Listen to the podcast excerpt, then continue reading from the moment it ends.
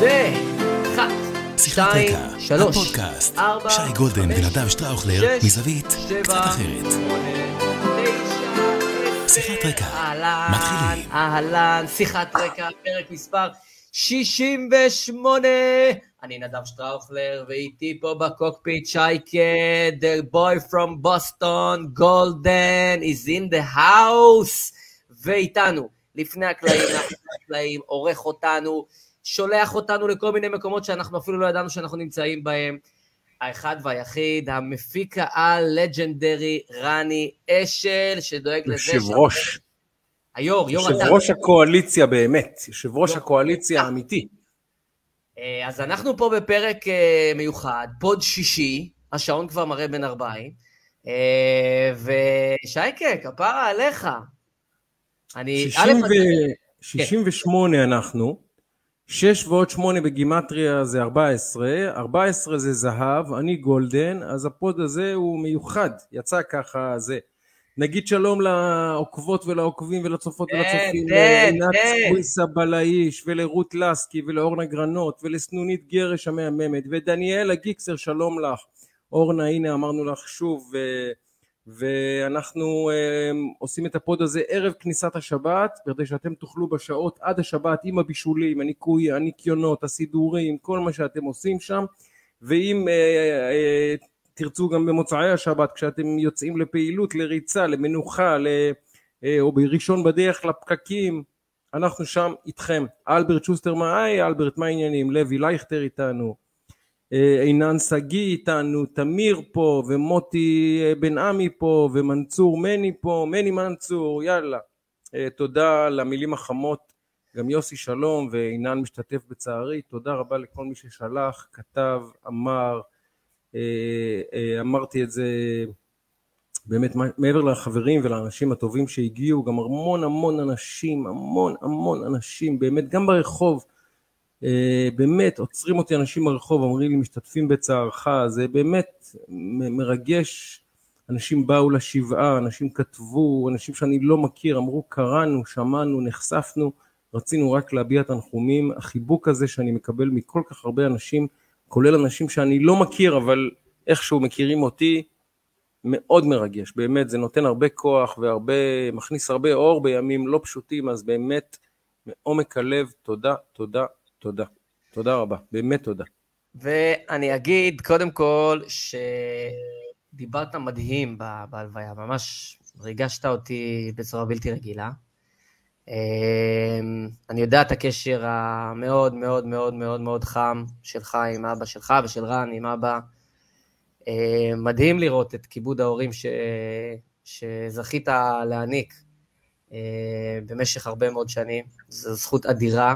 זה מרגש מדהים, באמת מרגש ומדהים לראות את זה, וגם בשבעה וגם בהלוויה, שבאמת ראיתי הרבה אנשים שבאו, וגם גם הקהילה שלנו פה ובכלל, אז זה באמת לא מובן מאליו, ודי די מדהים, אז כמובן שאני בשם כל הקהילת הפוד, וגם אמרתי לך באופן אישי, אני נותן לך חיבוק ענק ענק ענק, הכי היקר והאלוף, ולרן כמובן, ומשתתפים בצערכם, ותהיו חזקים, ואוהב אותך אחי, אוהב אותך, חשוב שתדע. וזה הדדי לחלוטין, ובאמת היית בשבעה, והיית בלוויה כמובן, ובאמת זה רגעים שבהם אתה גם רואה באמת,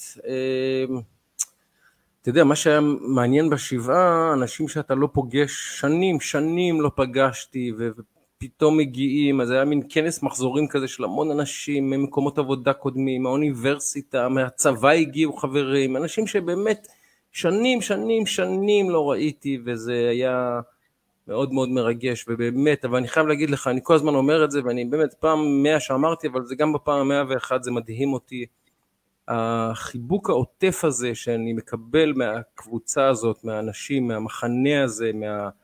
מהשבט הזה שאנחנו חלק ממנו, הוא, הוא חיבוק שבאמת, הוא, הוא היה זר לי, אני לא הכרתי, אני לא ידעתי, לא ידעתי, באמת, לא ידעתי, לא ידעתי, ש, ש, ש, לא ידעתי, לא ידעתי ש, שזה אפשרי, שזה קיים, אני, אתה יודע, אני איש תקשורת הרבה שנים, ואני גם בעין הציבור הרבה שנים, ואני לא איזה דמות אנונימית שרק בשנתיים האחרונות מוכרת, ו, לא נתקלתי בכמויות כאלה של אהדה. סיפרתי אתמול למני אסיאג, אני הולך ברחוב, ב, ב, אני גר ברמת גן, ברחוב הירדן, פינת בן אליעזר, או הולך ברחוב בן אליעזר, שעכשיו בני ברק מתרחבת לתוך רמת גן, אז יש הרבה מאוד חבר'ה חרדים שם. ואני הולך ברחוב, עובר איזה יהודי חרדי, לא נתקלתי בו מעולם, אומר לי, אתה שי? אמרתי לו, אני שי. הוא אומר, אני יכול לחבק אותך? אמרתי לו, איזה שאלה, איזה שאלה יקירי. ובאמצע הרחוב, שני יהודים זרים מתחבקים, אמר, אמר לי כמה מילים יפות באוזן, חיבק אותי, והיא שאלה, שלח אותי לדרכי, אמרתי, באמת, זכיתי, באמת, אין, אין דרך, אין דרך למדוד את הדברים האלה. זו חוויה שלא הייתה מוכרת לי, לא נתקלתי בה, לא הכרתי, לא ידעתי, לא חשבתי שזה אפשרי. ואנשים שבאו, מגיעים אנשים ו- ושמים עוגה על השולחן, ושמים פשטידה על השולחן, ואומרים, רק רציתי לומר תודה ו- ו- ולהשתתף בצערך ושלום על ישראל. מדהים, מדהים, מדהים, באמת, זה... יש יש יש הפתעות חיוביות גם בחיים, זה מצייר שזה בנסיבות האלה כמובן, אבל אני אני גם ראיתי את זה וגם בהלוויה וגם ניגשו אליי אנשים שכאילו גם עוקבים אחרי הפודקאסט וכולי, אז זה באמת איזה זכות וממש זה מדהים. בנסיבות האלונימות האלה, אבל יש גם לפעמים דברים מיוחדים, אז חיבוק מאוד מאוד מאוד גדול אחי. אנחנו עכשיו רצינו להתחיל להתניע עכשיו איזשהו רצף, אבל נדב נוסע ב... כמו יאיר לפיד, הוא נוסע להתייעץ עם יועצים לגבי... הלוואי שהייתי נוסע כל כך הרבה, חיי היו אפילו טובים עוד יותר, אם הייתי טס בהיקפים שיאיר... יאיר לפיד לפעמים גם נמצא בישראל, אגב, שתדע. זה מדהים, האיש הזה, אנחנו נקדיש לו פרק היום, לא לדאוג חברים, יש לנו מה לומר על ה... אבל תכף נגיע להמשך, אבל אני רוצה שנתחיל, כי יש לנו הרבה דברים לדבר עליהם, אני רוצה שנתחיל דווקא, כמו תמיד, עם פרק החולצות, אז אני אתן לך להתחיל. אני רואה אותך עם חולצה, ואני... תשמע, אני... רצה, אדוני הטוב שבשמיים, באמת יצא ככה, ואני אוהד של הסלטיקס מגיל... עשר, אחת עשרה, לא יודע, משהו כזה. כבר ארבעים שנה, מרבית חיי, אני אוהב את הקבוצה הזאת, ועברנו אה, עשור לא קל, לא קל, לא קל, באמת. זו קבוצה שהיא מחזיקה בשיא התארים אה, ב-אן בי איי בכל הזמנים, שבע עשרה במספר. הלייקרס הארורים ישבו בשבוע, בשנה, לפני שנתיים בעצם. והנה השנה הגענו סוף סוף לסדרת הגמר, ובמשחק השביעי שבו אנחנו עולים לסדרת הגמר, אני נמצא על מיטת אבי, וכמה שעות אחרי זה הוא נפטר. כמה שעות אחרי זה הוא נפטר, ממש, זה היה מדהים. ואתה יודע, ו- וזה זה אירוע ספורט שאני באמת הרבה זמן נושא אליו עיניים, והנה עכשיו הוא מתקיים, ואני, אתה יודע, אני בטוח שאתה יודע, בוא נגיד, גם לאדוני וגם לאבא שלי יש כמה דברים יותר חשובים כרגע בשמיים לעסוק בהם מאשר הבוסטון סלטיקס, אבל אני משוכנע שהיה לפחות כדור אחד או שניים שראיתי, שאתה יודע, הרוח התתה פנימה, מה שנקרא. אז אה, יש פה דפיקה בדלת, אני לא יודע מה לעשות, לעצור את הפוד ולא... תפתח את הדלת, מה? תפתח את הדלת, אני... תמשיך אתה לומר כמה מילים, ואני... אני חייב להגיד לך שגם אני אוהד בוסטון, זאת אומרת, החולצה שאיתה באתי זה לתת לך פרקונטרה, לך להפתח את הדלת, אני אמשיך, תפתח את הדלת, הכל טוב, אני גם צריך להוריד את המרק מהאש, הכל בסדר, אנחנו ביום שישי. אז אתה באת בחולצה שתכף נראה אותה, של בוסטון סלטיקס, כמובן הגמר עכשיו, בוסטון נגד גולדן סטייט, למי שלא בעניינים, זה גמר ה-אן בי איי, זה אירוע ספורט, אם לא הגדול, אז בטח מהגדולים והחשובים בעולם, ואני אמנם אוהד בוסטון, כאילו אני איתך על מלא מה שנקרא, אבל, אבל רציתי לתת לך קצת קונטרה, ואמרתי שקונטרה הגיונית תהיה לבוא עם גולדן סטייט, והאמת היא, תכף אתה תראה את החולצה שלך, אבל אני אקוץ לך את התורת שתחזור מהדלת, שלפני, הרי היינו אומרים להקליט, היינו אומרים להקליט פרק לפני שבוע, שבועיים, ואז בעצם אבא של שי נפטר, והיה פה כל מיני עניינים ולא הספקנו, וכמעט שכחנו, אבל לפני שבועיים, נדמה לי שזה לפני שבועיים.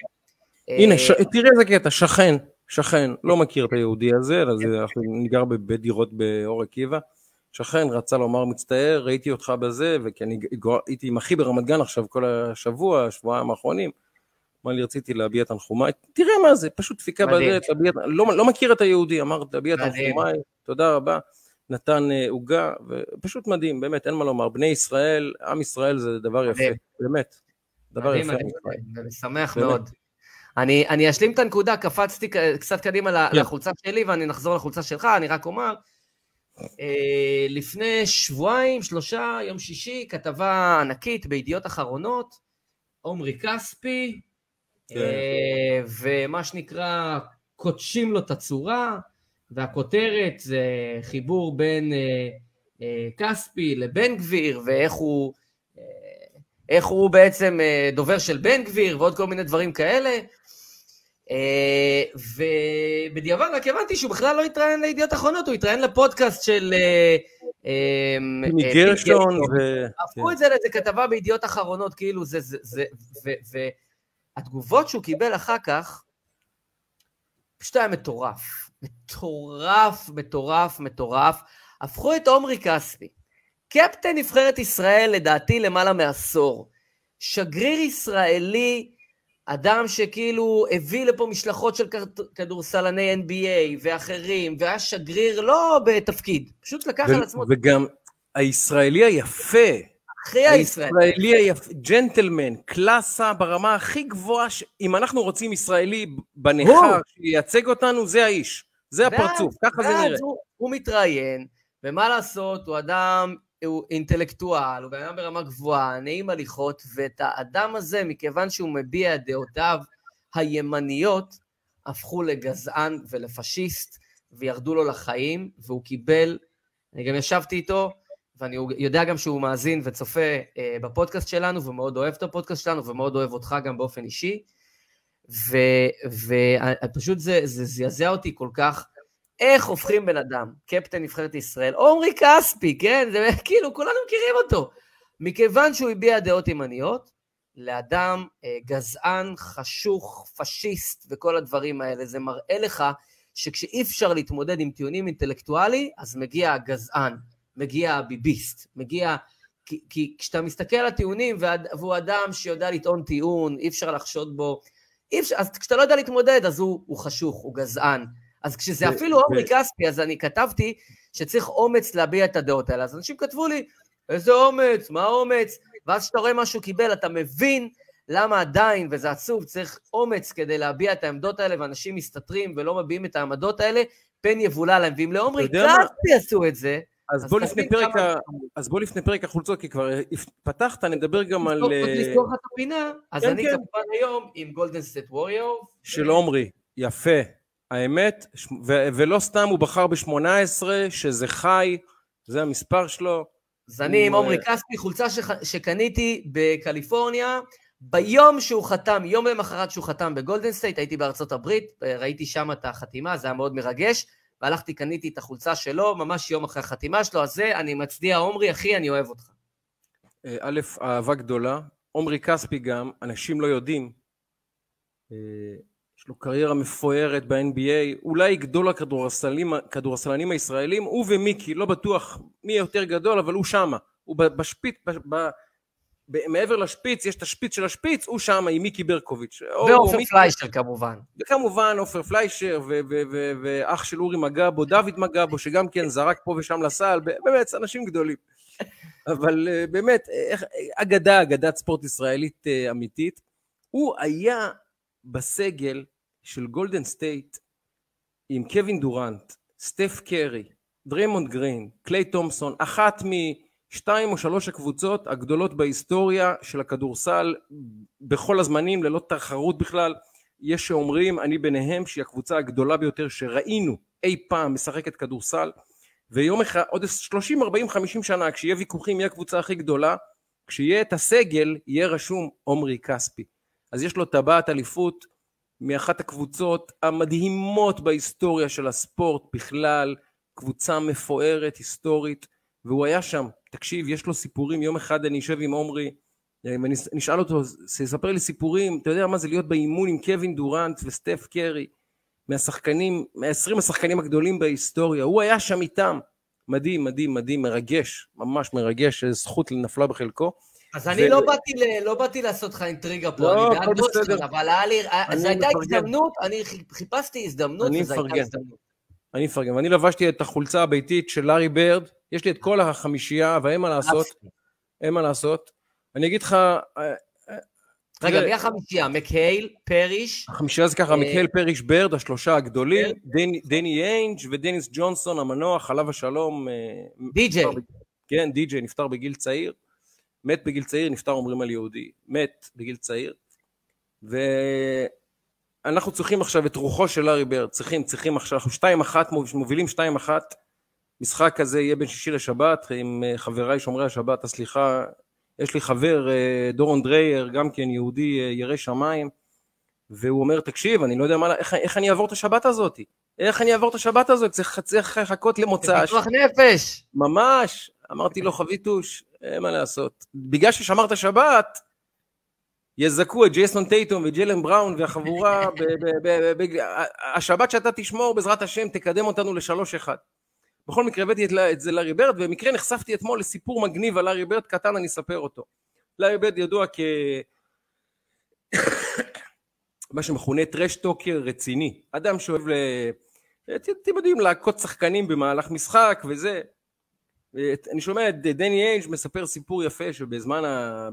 שהם שיחקו ביחד, הם לפני המשחק נגד, המשחק נגד הניקס היה בגרדן בניו יורק, ועושים אימון זריקות, ולארי ברד עושה עם עצמו תחרות, הוא זורק קליות מהשלוש רק עם הקרש, מי שיודע מה זה לקלוע זריקה מהשלוש עם הקרש, והוא קולע רק מהקרש, זה משחק, משחק כזה בחימום, קולע מהקרש, עוד אחד, עוד אחד, עוד אחד, עובר שם עוזר מאמן של הניקס, ואומר לו, נראה אותך עושה את זה במשחק, אומר לו לארי ברד, בוא נתערב על מאה דולר, אין בעיה, מתפתח לו המשחק, אמצע הרבע הרביעי, המשחק צמוד, שתי, שתי נקודות או שלוש נקודות לניקס, ארבע וחצי, חמש דקות לסוף, ופתאום הוא עובר ליד הספסל של הניקס, ואומר לו עוזר המאמן, שכחת את ההתערבות, אומר לו ברד, אה, טוב שהזכרת לי, התקפה הבאה, מהפינה, עם הקרש, קולע שלשה, במשחק, זה לארי ברד, אין בעיה, אין בעיה, הוא אומר לו, טוב שהזכרת לי, הוא אומר לו, זה, זה מספר דני איינג', ואתה יודע, זה, זה, זה, זה גדולה של שחקן עם ביטחון כל כך, זה, זה... ספורטאי על ברמה הזאת, אנחנו לא מסוגלים להבין, אתה ואני, לא מסוגלים להבין מה זה להיכנס לראש של שחקן ברמה הזאת, שבמשחק, ארבע דקות לסוף, אומר, אין בעיה, אנחנו התערבנו באימון, אין בעיה, הנה זריקה מהשלוש, עם הקרש. מדהים, מדהים, מדהים. אחד הדברים הכי יפים זה להביא את השכונה למגרש האמיתי. זה, שם קוראים הדברים האמיתיים, החיבור הזה, החיבוריות, ויש מעט מאוד יחידי סגולה שיודעים לחבר בין השכונתיות הפוזיטיבית לבין המקצועיות ברמות הכי גבוהות, מעט מאוד אנשים. עכשיו, משכונה לשכונה, בוא נצלול כי יש לנו הרבה דברים לדבר עליהם. א', שתדע שכועסים עלינו, שאנחנו לא מקליטים מספיק. נכון. אני, אני אתמול פגשתי באקראי מאזין של, של הפוד, שאיתנו על מלא, שי, כפרה עליו, ואמר לי, תקשיבו, אתם בלתי נסבלים, אתם בלתי נסבלים, אני, אני צורך, אני צורך פודקאסטים, אני, אני שמה וזה, ואתם פשוט בלתי נסבלים, אתם לא מקליטים, אתם לא מקליטים מספיק, אני לא יכול לחכות כל כך הרבה זמן לפרק, ושי צודק, אז אנחנו עושים ונעשה כמיטב יכולתנו, על מנת לשפר את, את הקליעה שלנו עם הקרש סל משלוש, ועכשיו כאמור אתה עושה יאיר לפיד ונוסע לעניינים... נכון, אז אני נוסע, אז אנחנו ננצל, אני נוסע בעזרת השם ביום ראשון הקרוב ל-שנים עשר ימים, עם שלי ועם עברי, שאנחנו כבר שנתיים מנסים לנסוע, אז אנחנו נוסעים לדנמרק, אז אם יש לאנשים המלצות על דנמרק וקופנהגן בכלל, אז אני אשמח קבל, אולי עוד נקליט משם איזה פרק, אבל אם לא, ברגע, ש, ברגע ש, שאני אחזור, ויש לנו כמה וכמה נושאים מאוד מאוד מאוד קרדינליים לדבר עליהם. שכונה, התחלנו לדבר על שכונה, אז בואו נתחיל לדבר אולי על מצב הקואליציה. כן, בואו בוא נשמע את הפרשנות שלך, היא באמת הכי, הכי מעניינת אותי בהיבט הזה של... אני אשאל אותך ככה, זה נגמר? תם הטקס? תם הטקס, סופית, אין דרך לצאת מה, נכון? את הבור הזה שהם נפלו לתוכו כבר אי אפשר לצאת ממנו, נכון? זה כבר נראה בלתי הפיך. אז מי שעוקב פה יודע אנחנו כבר מסמנים את בוע הסוף כבר הרבה זמן, אבל גם אמרנו שזה תהליך וזה לוקח זמן, ואין ספק שכשאנחנו מסתכלים על מצב הקואליציה כרגע, אני לא חושב שמבין מאה ועשרים חברי הכנסת יש אחד שלא מבין שהאירוע הסתיים, רק זה נגמר, רק עוד לא הודיעו מה שנקרא, שאלה עכשיו לא אם, השאלה היא איך ומתי, מתי זה יכול להיות עניין של שעות ויכול להיות עניין של שבועות, איך זה או בבחירות או באיזושהי קונסטלציה פוליטית של מה שנקרא אימון קונסטרוקטיבי והחלפת הממשלה, בגדול אלה שתי האפשרויות המשמעותיות, וקראו פה כמה דברים די מעניינים בימים האחרונים שווה לדעתי לשים עליהם את האצבע, בנגזרת הפוליטית, יש עוד כמה דברים שתרצה לדבר עליהם, אבל בנגזרת הפוליטית, דברים שהם אולי לא מובנים במבט ראשון, אני אנסה טיפה לבאר אותם. האחד, והוא כרגע השחקן הכי משמעותי, זה גדעון סער.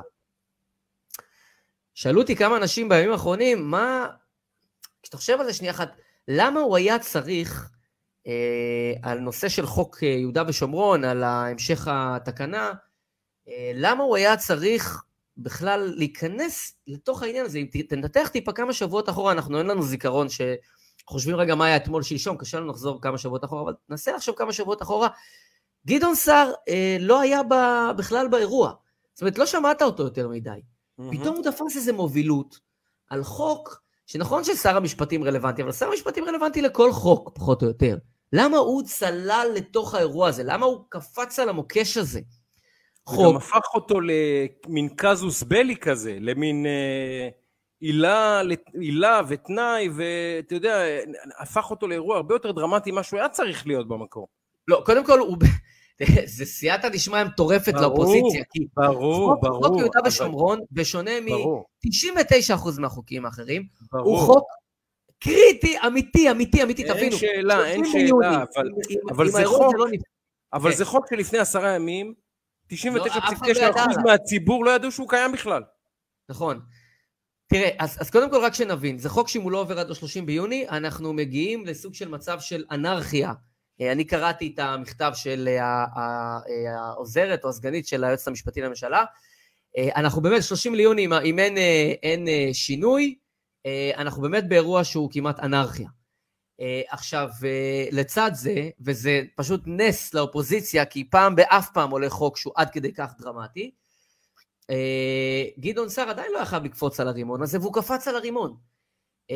ואתה שואל את עצמך, למה הוא קפץ על הרימון ויצר לעצמו מובילות ציבורית, באירוע שיש הרבה אחרים שיכולים לקפוץ על הרימון הזה. בפרט כשאנחנו נותנים פה עוד שתי אנקדוטות חשובות, אחת, גדעון סער, אפשר להגיד עליו הרבה דברים, אי אפשר להגיד שהוא לא פוליטיקאי חד, נבון, שמבין את המשחק בצורה פנטסטית, אחד מהפוליטיקאים הכי חדים בפוליטיקה הישראלית. חריף מאוד, ויש לו גם סליירי, מי שמכיר את הדימוי מוצרט וסליירי, בשם אלקין, שגם הוא קריש פוליטי לא פרייר מה שנקרא, מבינים שאלה את המשחק. אז אתה אומר, אתה מבין שגדעון סער הוא שחקן מאוד מאוד חריף, ו... אני נותן לו את הגרייס ואת ההבנה שהוא ידע בנקודה מאוד מוקדמת שהחוק הזה לא עובר. שאין דרך שהחוק הזה עובר. עכשיו, אם אתה לוקח את שני הדברים האלה, פוליטיקאי חריף שיודע שהחוק לא עובר, למה הוא קפץ כל כך חזק על הרימון הזה? הרי זה לוז-לוז סיטואשן לכאורה על פניו. דה פקטו, וזו דעתי, שהוא ידע בדיוק מה קורה, הוא ידע בדיוק שהחוק לא יעבור, והוא, והוא, הוא ידע שזה לא lose-lose, אלא win-win situation. כי בעצם בחוק הזה, בעצם באירוע הזה, הוא ידע שהוא נמצא ב-win-win, כי אם הוא שם את ה, כמו שאתה אמרת, את הקזס בלי, אם הוא שם את הדבר הזה על השולחן, הוא בעצם בונה לעצמו הליבי, למה הוא חייב להפיל את הממשלה הזאת, ולמה היא לא יכולה להמשיך. כי אם אנחנו לא מוצאים פתרון לחוק הזה, אנחנו בעוד שבועיים וחצי נמצאים באנרכיה. ולכן, הוא היה חייב לייצר פה איזה תמה מסוימת של הסבר, שאומרת, הנה, אני נלחמתי, הנה, אני הלכתי עם החוק הזה עד הסוף, אין מה לעשות, הוא לא עובר. עכשיו, אם הוא לא עובר, אין ממשלה, אין, אין תוחלת לממשלה שלא יודעת להעביר את החוק הזה, והגיעו מים עד נפש, והוא יצר את האליבי עבורו, למה לפרוש מהממשלה. ובמקרה, אתה יודע, הוא תמיד יכול לחזור לעמדות המוצא, ולמצוא קונסטלציה, אבל זה הפעם הראשונה בחודשים האחרונים, שראית את גדעון ככה לוקח מובילות על אירוע, על אירוע, ואני אומר לך שהוא עשה את זה מתוך הבנה שהאירוע הזה לא עובר, הוא עשה את זה מתוך הבנה שהממשלה הזו מגיעה לקיצה, והנה יש לי משהו ציבורית לאחז בו. אז, אז זה לא שהוא לא הבין, הוא הבין מצוין. אני רוצה, אתה יודע, אתה המאסטר הפוליטי, אתה מבין את ה... מבין, מבין, מבין.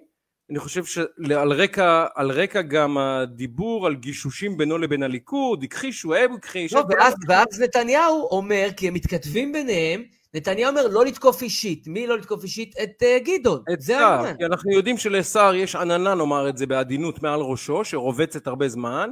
אנחנו יודעים גם שהרבה אנשים במחנה שלנו מחכים כבר לראות את הדבר הזה מתפוצץ. אני באופן אישי, אם יש דבר שאני מתאב, זה, זה, אתה יודע, סיפורים אישיים וניסיון לקשור בינם לבין אנשים, כי היום זה פוגש את גדעון סער, מחר זה פוגש אותך, מחרתיים זה פוגש אותי. אני לא אוהב את המשחקים האלה.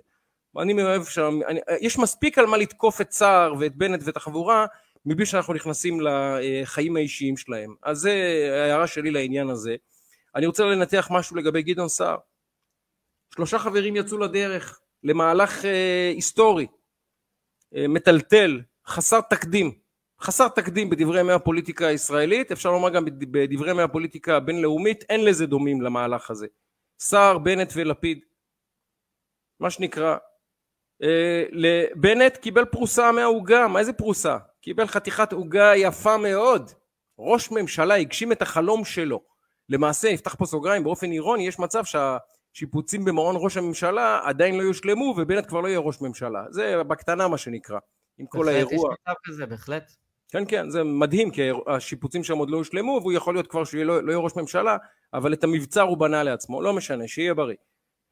החבר השני שיצא לדרך זה מר לפיד. לפיד ממשיך בחתירה שלו, נקדיש ללפיד פרק היום, חתירה איטית, מתודית, לדעתי הוא עשה כמה שגיאות השבוע שהוא הצטער עליהם, לעבר כס ראש הממשלה. אנחנו יודעים מה הוא רוצה, הוא סימן מטרה והוא הולך אליה, תאהב אותו, תסנע אותו, לזכותו נאמר, האיש עקבי, מתמיד, הולך, בונה לעצמו בייס מאוד משמעותי, עובד יפה, ראינו גם בפרסום של גלעד צויק, איך הוא עובד, בונה תקשורת, בונה פעילים פוליטיים, עובד, עובד בזה, עשרים וארבע שבע עובד בזה, נוסע לחול, להתייעץ עם יועצים, אנחנו יודעים במה הוא עובד, יאיר לפיד. למי לא נשאר? לגדעון. עכשיו גדעון, אנחנו יודעים למה הוא עזב את הליכוד. הוא ראה את עצמו כמיועד, כנסיך, ובגלל היחסים הראויים שלו עם מר נתניהו, הוא מצא את עצמו נדחק לשוליים, לא מקבל את הליטרת בשר שהוא רצה לקבל, את הכבוד שהוא רצה לקבל, הוא החליט שהוא חייב להשיג את, להזיז את נתניהו מהמפה הפוליטית, אה, כדי לייצר סדר, אה, סדר חדש. אני חושב שגדעון סער קם בוקר אחד ואמר, תגידו, כל האירוע הזה, שבו אני מוכר את האידיאולוגיה שלי, אני לא רוצה להשתמש בש, בשורש ב' ג' ד', נטשתי את המחנה שלי, את הבית הפוליטי שלי, את כל הבייס שלי, את כל האנשים שבמשך שנים בניתי וטיפחתי איתם מערכות יחסים וקשרים, אני צריך עכשיו לבלוע לא צפרדעים, אלא תנינים בדמות ג'ידה ריינה זועבי, ההסכם עם מנסור עבאס, אנחנו יודעים שסער היה נץ גם בליכוד, הוא נחשב סמן ימני בתוך הליכוד, והוא היה צריך לבלוע את כל האירוע הזה, הוא אומר לעצמו, רגע, גדעון, מה הרווחתי? בסקרים אני מתרסק, אין לי שום אופק להיות ראש ממשלה, אני מגורש מהעיר, אני נשאר עם הדגים המסריחים, בזמן הזה נפתלי בנט משחק אותה ראש ממשלה, יאיר לפיד בונה לעצמו את זה, ואני מחוסל פוליטית. הוא אומר לעצמו, גדעון סער, רגע, רגע, רגע, מר סער, מה, מה מצבנו? הוא מדבר עם עצמו ועם כנראה אלקין, מה מצבנו? מה הרווחנו מה, מהמהלך הזה? כלום. גם נתניהו לא גורש באמת, כי הנה הוא תכף חוזר, גם סער מבין את זה, גם החוק שהוא רצה להעביר, חוק הנאשם, או איך שהם קראו לזה, גם הוא לא עובר, אפילו את זה הוא לא קיבל. אז כל אחד מהיעדים שהוא הציב לעצמו, סילוק נתניהו, יצירת ממשלה שבה הוא יהיה דמות משמעותית, פנייה לקהלים חדשים ויצירת בייס פוליטי חדש, ובניית אופק פוליטי לעצמו, כל מה שהוא סימן לעצמו כיעדים, הוא גילה שיצא שכרו בהפסדו, ואני חושב שבחודשים האחרונים הוא פתאום מתעורר לתוך המציאות, תוסיף לזה את העובדה שנפתלי בנט, ותכף נדבר על הפרישות שלו בלשכה, של הלשכה סביבו, נוהג, ככה נדמה לי, כמי שעלה לו כל הנוזל הצהוב הזה לראש, כל הנוזל הצהוב הזה לראש, אנחנו קוראים בין השורות שיחסי האנוש שלו והיכולת שלו לתחזק את השותפים הקואליציוניים שלו מאוד מאוד לוקים בחסר, וגדעון סער אומר לעצמו, נשכבתי בשביל האנשים האלה, על הרכבת, על פסי הרכבת, שילמתי מחיר אישי, אידיאולוגי, פוליטי, רגשי, משפחתי, מה לא, הכי חמור שאפשר לשלם, ויצאתי אימה עם כלום, עם כלום. ונראה לי שזה השלב שבו הוא התפקח ואמר, יאללה גדעון, מחשבים מסלול מחדש, ועכשיו נחבר את החלק שאתה אמרת, ואני מסכים לחלוטין עם הניתוח שלך. סער עכשיו עוסק בתכנון עתידו הפוליטי. הוא שואל את עצמו... מה האפשרויות שלו? מה האפשרויות שלו? אם הוא הולך לבחירות עכשיו, הוא מת. הוא מת, אין סער. הוא מת פוליטית כמובן, יש לו השמדה. הוא נמחק פוליטית, נמחק. עכשיו הוא פוליטיקאי נבון, הוא אחד הפוליטיקאים, אתה תאהב אותו, תשנא אותו, אף אחד לא חושב שהוא לא פוליטיקאי חריף מאוד. אין ספק, והוא מבין שהוא התאבד פוליטית, שהמהלך הזה היה מהלך התאבדות פוליטי אישי, ועכשיו הוא מנסה פשוט לשקם או להציל את הקריירה הפוליטית שלו, כי הוא מבין שאם הולכים לבחירות והוא במצב הזה, תם אירוע גדעון סער בפוליטיקה הישראלית, הסתיים. הוא חוזר ליונתן, הוא חוזר לגאולה, הוא חוזר למשרד עורכי דין, הסתיים. ומה האלטרנטיבה? האלטרנטיבה היא שהוא יכול להיות האדם החזק ביותר בפוליטיקה הישראלית. נכון. בממשלה אחרת. נכון, בדיוק. אז אתה מבין שנייה את האפשרויות. עכשיו מצד שני יש לו פה משקולת אדירה. הוא אמר נשבע בכל דרך ובכל תהליך, אני לא יושב תחת נתניהו. אז הוא חייב לבנות לעצמו פה סיטואציה כל כך קיצונית, כדי להצדיק את הנקודה הקיצונית ואת הסולם שעליה הוא טיפס. ואתה יודע מה יהיה הפוך על הפוך? יש פה עוד נקודה. כן. אתה יודע מה יהיה הפוך על הפוך, ותכף תשלים? שהוא יגיד, חברים, אני חובר לנתניהו ולליכוד, כדי למנוע מישראל בחירות חמש. אתם אמרתם שבחירות חמש זה השואה. אתם אמרתם, אז אני איתכם. אנחנו צריכים לשמור על יציבות המדינה, ובשביל זה, בדיוק כמו שבנט מכר את אמא שלו, ואת אבא שלו, ואת כל האידיאולוגיה שלו, כדי למנוע מישראל בחירות חמש, אומר סער, זה הטיקט שלכם, אני משתמש בו עכשיו כדי להציל את עצמי פוליטית. זה יהיה הפוך על הפוך, וסגירת המעגל האירונית המבריקה שלו. זה המהלך. הוא יחבור לנתניהו ויגיד, אני מציל את המדינה מבחירות חמש, אבל אני יושב עם נתניהו. זה מה שהוא יעשה. לדעתי, אם כמובן יסתייע לו המהלך. אז תראה, הוא בונה את האופציה, המשחק עכשיו בין אלה שנסגרים להם דלתות, לבין אלה שפותחים דלתות והזדמנויות ואפשרויות. ויום שני הקרוב אמור לעלות מחדש, הוא צריך, אמור לעלות מחדש את החוק, הוא לא יכול להעביר אותו בקונסטלציה הנוכחית, אין, זה לא, זה לא עובר, אתה מבין, וכל אחד שם חוטף סתירות, אז, אז אנחנו מחש... אין ספק ש... הממשלה מחשבת את קיצה לאחור, הקונסטלציה תתבהר בימים הקרובים לדעתי.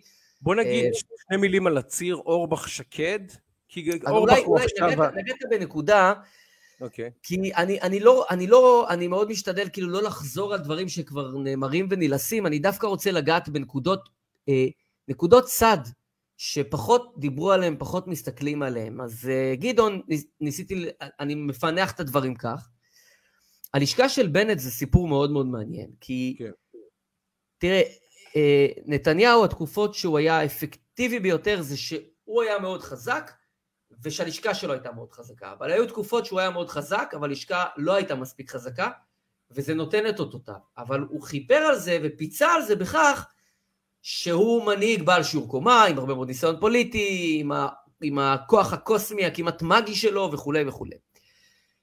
בנט כרגע סובל משני החוסרים, אחד הוא חסר ניסיון, ושתיים, לכתחילה הייתה לו לשכה לא מרובת ניסיון, והלשכה הזאת התפרקה. תשים לב, האישה כביכול החזקה ביותר שלעדו עזבה, האדם הקרוב אליו ביותר בשנים האחרונות, ראש המטה שלו עזב, עוזב, העוזרת האישית שלו, זה כאילו נשאר מתחת לזה, נומי, אישה מקסימה ומדהימה, כן. שליוותה אותו הרבה מאוד שנים, עזבה אותו, הדובר המסור שלו... סידי, היה איתו שנים סידי, נכון? ואני פה פותח סוגריים, שמה ששנאו עליך אל תעשה לחבריך, מה שעשו לנאור חברנו, אותם רדיקלים של קריים מיניסטר, שהוא עבר לבוז'י, אני שמח מאוד לראות שלא עושים למתן סידי על זה שהוא עבד עם בנט, ולא צריך להתנהל לזה ככה, ואני גם כתבתי לו ברמה האישית, אני מכיר גם את מתן, הוא מותק של בחור, דובר מסור, והיה מסור, אתה יודע, הוא לא גם בא לבנט, הוא היה עם בנט קודם גם, כאילו, הוא המשיך איתו. שוב, צריכים להסביר, דובר זה איש מקצוע, זה בדיוק כמו, הדובר של ראש ממשלה זה כמו רופא השיניים שלו, הוא נותן לו שירות, זה מה שהוא נותן לו. אז גם הוא, אה, סידי, אה, הודיע על עזיבתו. עכשיו, תסתכל על משהו מעניין. אה, ארבעת אנשים אולי הכי קרובים ל, ל, אה, לבנט בלשכתו, עוזבים אותו, זאת אומרת, הלשכה, איך שאתה לא הופך את זה, היא מתפרקת לחלוטין, היא מתפוררת ממש, זה ממש, הם לא אכברים, אבל עוזבים ב- את הפינה. ב- במהלך של חודש זה קורה, זה מדהים, בחודש זה מדהים, אחד. מדהים, מדהים, זה ממש משישי עד שישי, לפני חודש זה היה, yeah. עכשיו זה ממש חודש, עוזבים כולם אחד אחרי השני, ותסתכל על שני דברים מדהימים, אחד, תופסים את בנט ככה, לפני אומרים לו, בנט, הלשכה זה אומר, הלשכה מתנהלת מעולה, אחי, על מי אתה עובד? על מי אתה עובד? איך הלשכה מתנהלת מעולה?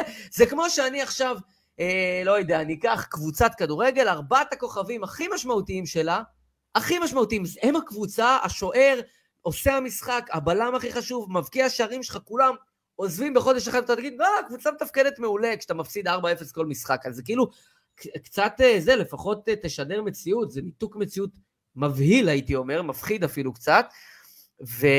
לא רק זאת אף זאת, אתה לא רואה אנשים שמעוניינים להחליף אותם. תמשיך, תמשיך דפיקה נוספת בדלת, תמשיך, אני מאזין, תמשיך, תמשיך. ארבעת האנשים האלה עוזבים, ולא רק שהם עוזבים, אנשים לא באים אחריהם, אתה אומר, שמע, דובר ראש ממשלה, ראש מטה של ראש ממשלה, זה התפקידים בציבוריות הישראלית, זה אולי התפקידים הכי, אתה יודע, שאתה שואף אליהם בתור פקיד, בתור יועץ תקשורת, בתור יועץ אישי, whatever, אתה אומר, מה אני רוצה לעשות שאני אהיה גדול? אני רוצה להיות בליבת העשייה, רוצה להיות ראש מטה של שר, רוצה להיות ראש מטה של רמטכ"ל, אז בוודאי רוצה להיות ראש מטה של ראש ממשלה, בוודאי רוצה להיות יועץ תקשורת ויועץ אסטרטגי של ראש ממשלה, זה כאילו התפקידים הכי משמעותיים שיש, ואתה לא רואה שעומדים בתור וכאילו מסתכלים ואומרים, יאללה, אני שואף לתפקיד הזה.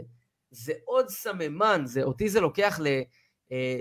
לכיפור, מלחמת יום כיפור, שהיו את כל הסימנים המעידים, השגרירים הרוסים עוזבים, יש עוד סממן, עוד סממן, אז זה עוד סממן מאוד משמעותי, על כך שהממשלה הזאת היא מחלה ומסיימת את ימיה, שהאנשים הכי קרובים בתוך הלשכה, בתוך הכברת עוזבים, ולא רק זאת, אנשים לא עומדים בתור להחליף אותם, למה?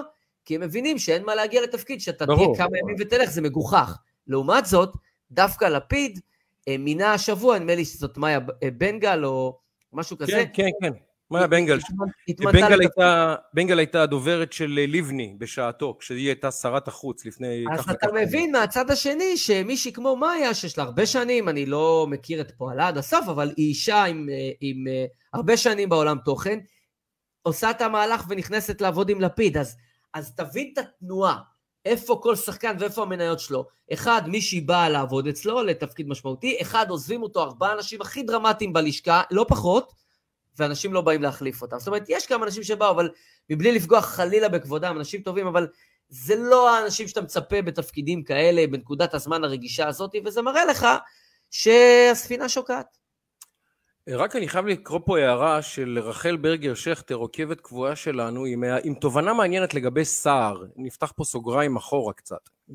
היא כותבת כך, סער יגיד שתיק השוחד קורס, ימצב עצמו כמי שאיתה את דעת הקהל, והביא לזיכוי גם באמצעות שליטתו ביועמשית. ואני רוצה כן לקחת את הנקודה של רחל, ולשקלל לתוכה מרכיב למשוואה, והוא העובדה שהתיק קורס לנגד עינינו, באופן שיטתי כבר כמה שבועות, רק עיוור או לוחסן אביעד גליקמן יכחיש זאת. באמת, טובי עורכי הדין בישראל, מציון אמיר, דרך ססי גז, דרך אה, אה, אה, שופט בית משפט עליון, ברח לשמוע עכשיו, נו.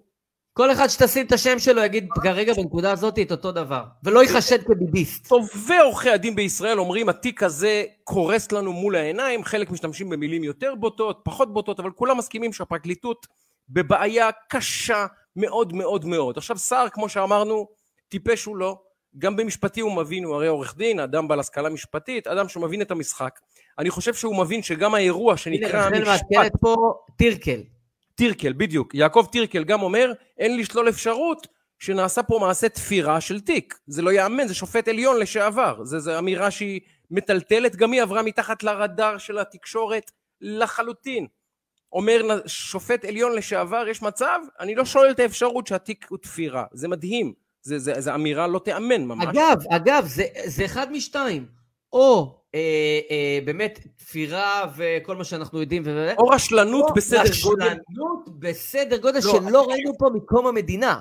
הפרשנות שלי אגב, נפתח פה עוד סוגריים, ותכף נחזור לפרשנות של סער, הפרשנות שלי היא כזאת, הם אה, הרזיקו את התיק הזה כאקדח לראשו של נתניהו, הם היו בטוחים שהוא יגיע איתה מהר להסדר, שהתיק לא יגיע לבית משפט, ושנתניהו יסולק מהמפה הפוליטית, באמצעות אקדח המטאפורי כמובן של המשפט. נתניהו פשוט לא שיתף פעולה עם התסריט הזה, הוא אמר אין בעיה, נלך למשפט. יכול להיות שהוא רצה, יכול להיות שהוא לא רצה, יכול להיות שהוא רצה לפרוש מהאירוע הזה בעסקת טיעון באמצע, אבל היא הנותנת, המשפט הזה עדיין מתקיים, וזה פגע להם בכל התוכניות. עמית סגל הרי חשף את הזריזות המטלטלת, שבה הם מהרו להגיש כתב אישום, פשוט בצורה חפיפניקית, רק כדי שיהיה את האקדח על השולחן של נתניהו. נתניהו סירב לקחת את האקדח ולכוון לעצמו לראש, ופשוט עכשיו העבודה הרשלנית הזאת במערומיה נחשפת לעיני כל הציבור. מדהים, זה מבהיל, זה מפחיד. אני חושב שסער קורא גם את המפה הזאת, זה גם פקטור שחייבים משקלל לתוך האירוע שנקרא גדעון סער. הוא מבין שהפרקליטות עומדת לחטוף סתירת לחי היסטורית, שהתיק הזה הולך במקרה הטוב, במקרה הטוב לרבע מה, מ, מ, רבע מתאוותם, במקרה הרע לזיקוי מוחלט. והוא אומר, רגע, אני בעצם עכשיו, כשהוא רואה נגד עיניו את החובבנות, את הרשלנות, את ההפקרות שבה התיק הזה נוהל, יצטרך לשמור על הגב שלהם, כשכל דעת הציבור תתהפך. אני חושב שסער משקלל לתוך האירוע הפוליטי גם את מה שקורה בחדר בית המשפט. אני, ורחל, זה הערה מצוינת לדעתי, ו- ואין ספק שהיא משפיעה על הלך הרוח שלו. כי אם הוא עכשיו נותן רוח גבית לפרקליטות בשעה הזאת, כשהוא מבין לעומק שהאירוע הזה הוא באמת כנראה מסתיים מבחינה משפטית, או בדרך לאסון משפטי, הוא גם את הנזק הזה רוצה למזער. אז תודה לרחל על התובנה הזאת, תובנה יפה. בוא נדבר על יאיר לפיד, בוא נדבר על יאיר לפיד ברשותך. בוא תיכנס איתי לראש. איזה שפה רק תגיד, שהוא יבין. כן.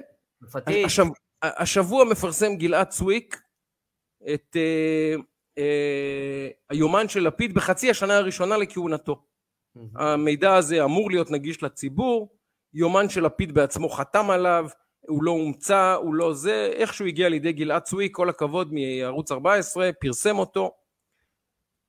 הדבר הלא יאמן, הלא יאמן, הלא יאמן, יש שני דברים לא יאמנו בחשיפה הזאת. אחד, שעות העבודה של לפיד, שזה כבר ברמת הפיקנטריה, אבל זה גם פיקנטריה וגם מטלטל.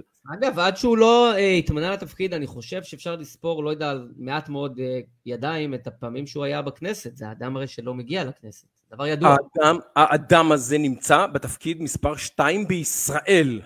תקשיב, אתה, הנחת היסוד שלך שהוא עובד לא מסביב לשעון, מסביב לשעון הירח ושעון השמש ביחד, שהוא לא, שהוא לא יודע מה זה שינה. אתה ואתה עבדת ליד מר נתניהו, אני עבדתי גם ליד אנשים שנמצאים בתפקידים בכירים, או פגשתי אנשים, אין להם יום, אין להם לילה, אין להם אמא, אין להם אבא, אין להם כלום, אין להם כלום. עובדים כמו משוגעים, עובדים מהבוקר עד הערב, הוא מתעורר ברבע לשש, ובשש כבר יש לו אה, לוח פגישות עד חצות הלילה. זה מטורף, ככה נראה לוח עבודה של האנשים האלה. יאיר לפיד, אתה מסתכל על לוח העבודה שלו, תקשיב, זה לא יאמן, זה לא יאמן. יום עבודה שמתחיל לפני עשר בבוקר, הוא אירוע שצריכים לדווח עליו לתקשורת. יש ימים שהוא מתחיל בשתיים בצהריים לעבוד, יש ימים שהוא מתחיל בחמש, יש שבועות שבהם הוא מקיים שש פגישות כל השבוע, נדב. או, כל השבוע. או, או. ו, ו, ו, ו, הפגיש... יש הרבה פגישות שהוא מקיים ולא מדווח, ולא או, מופיעות או, ביומן, או, ברור, או, זה ברור. אני לא יודע מה האלטרנטיבה הפחות טובה, לא ברור מה יותר חמור, לא ברור מה יותר חמור, לא ברור מה יותר חמור, שהוא לא מדווח על פגישות שהוא מבצע. עכשיו, פגישות שכן מופיעות שם, שתיים, שתי קבוצות של נמענים, או של שותפים לפגישות האלה, בולטות במיוחד. אחד, פעילים פוליטיים של יש עתיד, ראשי ערים, ראשי סניפים, ראשי יטעים, ימין ושמאל. אחלה. והדבר המדהים, בחצי שנה, בחצי שנה הראשונה לתפקידו, הוא פוגש שלושים עיתונאים מקיים חמישים פגישות בחצי שנה עם עיתונאים. נדב, אני עיתונאי, לא פגשתי שלושים עיתונאים בחצי שנה האחרונה. לא פגשתי, לא יצא לי, אני עיתונאי, זה העבודה שלי. הוא פוגש בחצי שנה שלושים עיתונאים, ואת מי לא? יונית לוי, דנה וייס, אופירה וברקו הוא נותן זמן, אמנון אברמוביץ', כל העיתונאים. אני לא, אני לא חושב שזה המספר הנכון. זאת אומרת? אני חושב שהמספר הוא כפול לפחות. עכשיו, אני, אני, א', אני מעריך שאתה צודק, יש כמובן עוד דרכים לנהל תקשורת עם עיתונאים שהם לא באמצעות פגישה, יש שיחות, יש וואטסאפים, יש הרבה דרכים. האיש הזה פשוט, עכשיו כל זה קורה, ואני חייב פה, אני חייב לחזור לזה, כשבימים האלה מתנהל במשפט, על סיקור אוהד, על ראש ממשלה, שאני מעריך שבמשך כל הקדנציות שלו ביחד, לא פגש שלושים עיתונאים, ביחד, ביחד. אני חייב להגיד לך, שלי היה איתו יום אחד, לדעתי זה היה סי גינס, יממה אחת, שקיימנו תשע עשרה רעיונות לתקשורת ביממה אחת, אבל... רעיונות אבל... זה לא פגישות. כן, כן, רעיונות און רקורד. נדב, הוא ניהל פגישות, שאנחנו לא יודעים מה נאמר בפגישות, פגישות תדרוך, פגישות רקע, פגישות ייעוץ, פגישות חבריות, פגישות שבהם הם שיחקו בליגת הפנטסי שלהם, לא ברור מה היה שם בפגישות. אבל אנחנו יודעים, זה מופיע ביומן, שלושים... שר התקשורת, שר התקשורת. ונתניהו בזמן הזה עומד למשפט על סיקור אוהד, וכל וואטסאפ שאי פעם שלח ניר חפץ בטעות לישוע, הוא עכשיו ראיה במשפט. עכשיו, זה כל כך זועק, זה כל כך בוטה, וכל כך בוטה עוד יותר שרק אנחנו, אתה ואני, ובתקשורת של ערוץ ארבע עשרה וגלי ישראל ובפייסבוקים שלנו מדברים על זה. אין לזה שום אזכור בשום מקום אחר בתקשורת. זו פשיטת רגל של, של העיתונות בישראל, ואנחנו חושפים עוד טפח לפשיטת הרגל המוסרית, האתית, המקצועית, האישית של כל כך הרבה עיתונאים. אתה יודע, אמנון אברמוביץ' טבע את המושג איתרוג. יאיר לפיד, אני אקח, אני אקח דמות ששנינו מכירים מעולם הכדורגל, אברהם גרנט. אברהם גרנט זכה לתקשורת טובה הרבה שנים. עכשיו, מי שמצוי קצת בענייני עיתונות הספורט יודע שאברהם גרנט הכיר את כל העיתונאים בישראל, את כולם, היה פוגש אותם, יושב איתם, אוכל איתם, מתכתב איתם, שולח להם מזל טוב ליום הולדת, שולח להם מזל טוב כשהם זכו באיזה, לא יודע מה, משהו. עבד בזה, עבד בזה, מפרגן לאברהם גרנט, שיהיה בריא באמת, מפרגן לו, איש כדורגל, זה לא משפיע על חיי באמת. אבל האיש הזה עובד חצי שנה ראשונה, זה רק חצי שנה ראשונה. נדב, הוא קיים חמישים פגישות מתועדות עם עיתונאים בחצי שנה, והמדינה לא רועדת. כשהם יצאו לרחובות שנתיים, תרללו אותנו עם השוחד, מרמה, הפרת אמונים, תרללו אותנו עם הסיקור אוהד הזה, ואין פוצה פה על הנתון הזה. אגב, זה יש נתפס. דבר מעניין, דבר מעניין, דבר מעניין זה שלכאורה הוא שר חוץ. הוא היה אמור להיפגש עם עיתונאים, עיתונאי, אה, לא עיתונאים ישראלים, הוא היה אמור להיפגש עם עיתונאים זרים. כן. לא? כן. לא, כאילו, אני אומר, כן, הוא אמור, הוא שר חוץ. כלום, כלום. אין שם פגישה אחת עם, נגיד, תא הכתבים הזרים, משהו, מישהו. אין ענק. פגישה עם אה, נציגים של עיתונאים, של אה, גופים בישראל, יש בישראל גופים, רויטרס ו-סי אן אן יש לה נציגות פה, וגופי טלוויזיה גדולים, בי בי סי יש לה נציגות, כלום, שום תיעוד של פגישות שלהם. אולי הוא תיעד ולא קיים. עם מי הוא נפגש? עם דנה וייס ויונית לוי. כשישראל נמצאת במאבק על שמה הטוב, אנחנו יודעים איזה מאבק אנחנו מנהלים בעולם על שמנו הטוב. שום תיעוד של פגישה שלו עם עיתונאי זר, אחד נדב, אחד, או גוף תקשורת בישראל, או נציג של גוף תקשורת, או ביקור ב, ב, ב, לא יודע מה, משרדי איי עשרים וארבע, משהו, משהו, תעשה משהו, כלום. דנה וייס, יונית לוי, קושמרו, אברמוביץ', אופירה וברקו, בן כספית, מי לא, מי לא, את מי הוא לא פגש האיש הזה? זה לא יאמן, ואף אחד לא מדווח על זה, ואתה שואל למה, התשובה בגוף השאלה, כי הוא פגש את כל העיתונאים שאמורים לדווח על זה. הנה התשובה, זו התשובה לשאלה, היא בגוף השאלה, העיתונאים שאמורים לסקר, ולהיות כלבי המשמר שלנו, ולשמור על האינטרסים שלנו, הם אותם אנשים שהוא פוגש, למה שהם ידווחו על זה עכשיו, כשזה נחשף, לא ידווחו. בחבורה, זה בתוך החבורה, ונדב זו חבורה שגם מנהלת את התקשורת, ואני אני מכיר את החבורה הזאת לפני אולפנים ולפני אולפנים, באמת, זה חבורה שמנהלת את התקשורת, ועכשיו יש לה נציג במשרדי הממשלה, והם מנהלים עכשיו את המדינה באמצעותו, פשוט מנהלים את הפאקינג מדינה שלנו, החבורה הזאת, יש לה שלושים איש, חמישים איש, מנהלים את המדינה, יש להם נציג, קוראים לו, ואתה יודע, כשנתניהו אמר משפט בפודקאסט שלנו, שהוא אמר לו פעם ראשונה, זו אה, אה, אה, אה, תקשורת שיש לה ממשלה, אוקיי, התקשורת היא מפלגה שיש לה ממשלה, נכון? זה היה משפט המדויק, איך הולך המשפט? אה, משהו בכיוון, זאת הייתה הכוונה שלו. אמרתי, אני ונתניהו וה, וה, וה, וה, אתה יודע, ועולם הדימויים העשיר שלו, אבל בפועל מסתבר שזה דה פקטו, יש מפלגה שקוראים לה התקשורת, והנציג שלה קוראים לו יאיר לפיד, והוא עכשיו מנהל את מדינת ישראל, דה פקטו, והוא פוגש את כל חבריו העיתונאים, בחירי העיתונאים ב-שתים עשרה, ב-שלוש עשרה, במעריב, בידיעות, מנהל איתם מה שמנהל, יושב על איתם על מה שהוא יושב, והם מנהלים את המדינה, נדב. הם מנהלים את המדינה, האנשים האלה. זה לא יאמן. אנחנו, אנחנו, זה, זה לא, זה לא הזנב מקשקש בכלב. זה, הזנב עצמו מקשקש במדינה עצמה כולה כבר. הם הזנב של המדינה, והם מקשקשים בכולנו עכשיו. זה לא יאמן, המידע הזה שחשף גלעד צויק הוא מטלטל. מדהים. גם על רקע המשפט וגם על רקע העובדה, כמו שאמרת. איזה עיתונאים אתה פוגש? לא יאמן, אין, אין לו גבולות. אתה רוצה לדבר על ה... אתה, אתה, אתה... אני, אני, רוצה, אני רוצה להגיד לך, דיברת על הדברים ולמה מדברים עליהם ולמה לא מדברים עליהם, אז יש קודם כל נושא אחד שאנחנו מדברים עליו פה ב, בכל פרק, בכל שבוע, בכל הזדמנות. Uh, כמובן uh, אברה מנגיסטו uh, שנמצא היום שייקה אלפיים שמונה מאות שלושים ושלוש uh, ימים לילות וימים uh, בשבי החמאס uh, זה באמת מדהים, דיבר uh, בנט על uh, השנה השקטה ביותר וכולי וזה uh, לצערנו אנחנו לא שומעים התפתחויות בכלל בגזרה הזאת, הלוואי שהיה לי משהו שהייתי יכול לדווח עליו או משהו שהייתי יודע ואפילו לא מדווח עליו אבל רק הייתי יודע אבל האמת היא שאנחנו לא יודעים, והאמת היא שהשבועות עוברים, והחודשים עוברים, והשנים עוברים, והעברה נמצא שם. הייתה לי שיחה, השבוע הייתי באירוע חמישים שנים לפעילות של הרב גרוסמן. כן. הרב גרוסמן הוא איש יקר ומדהים, ובאמת יוצא דופן.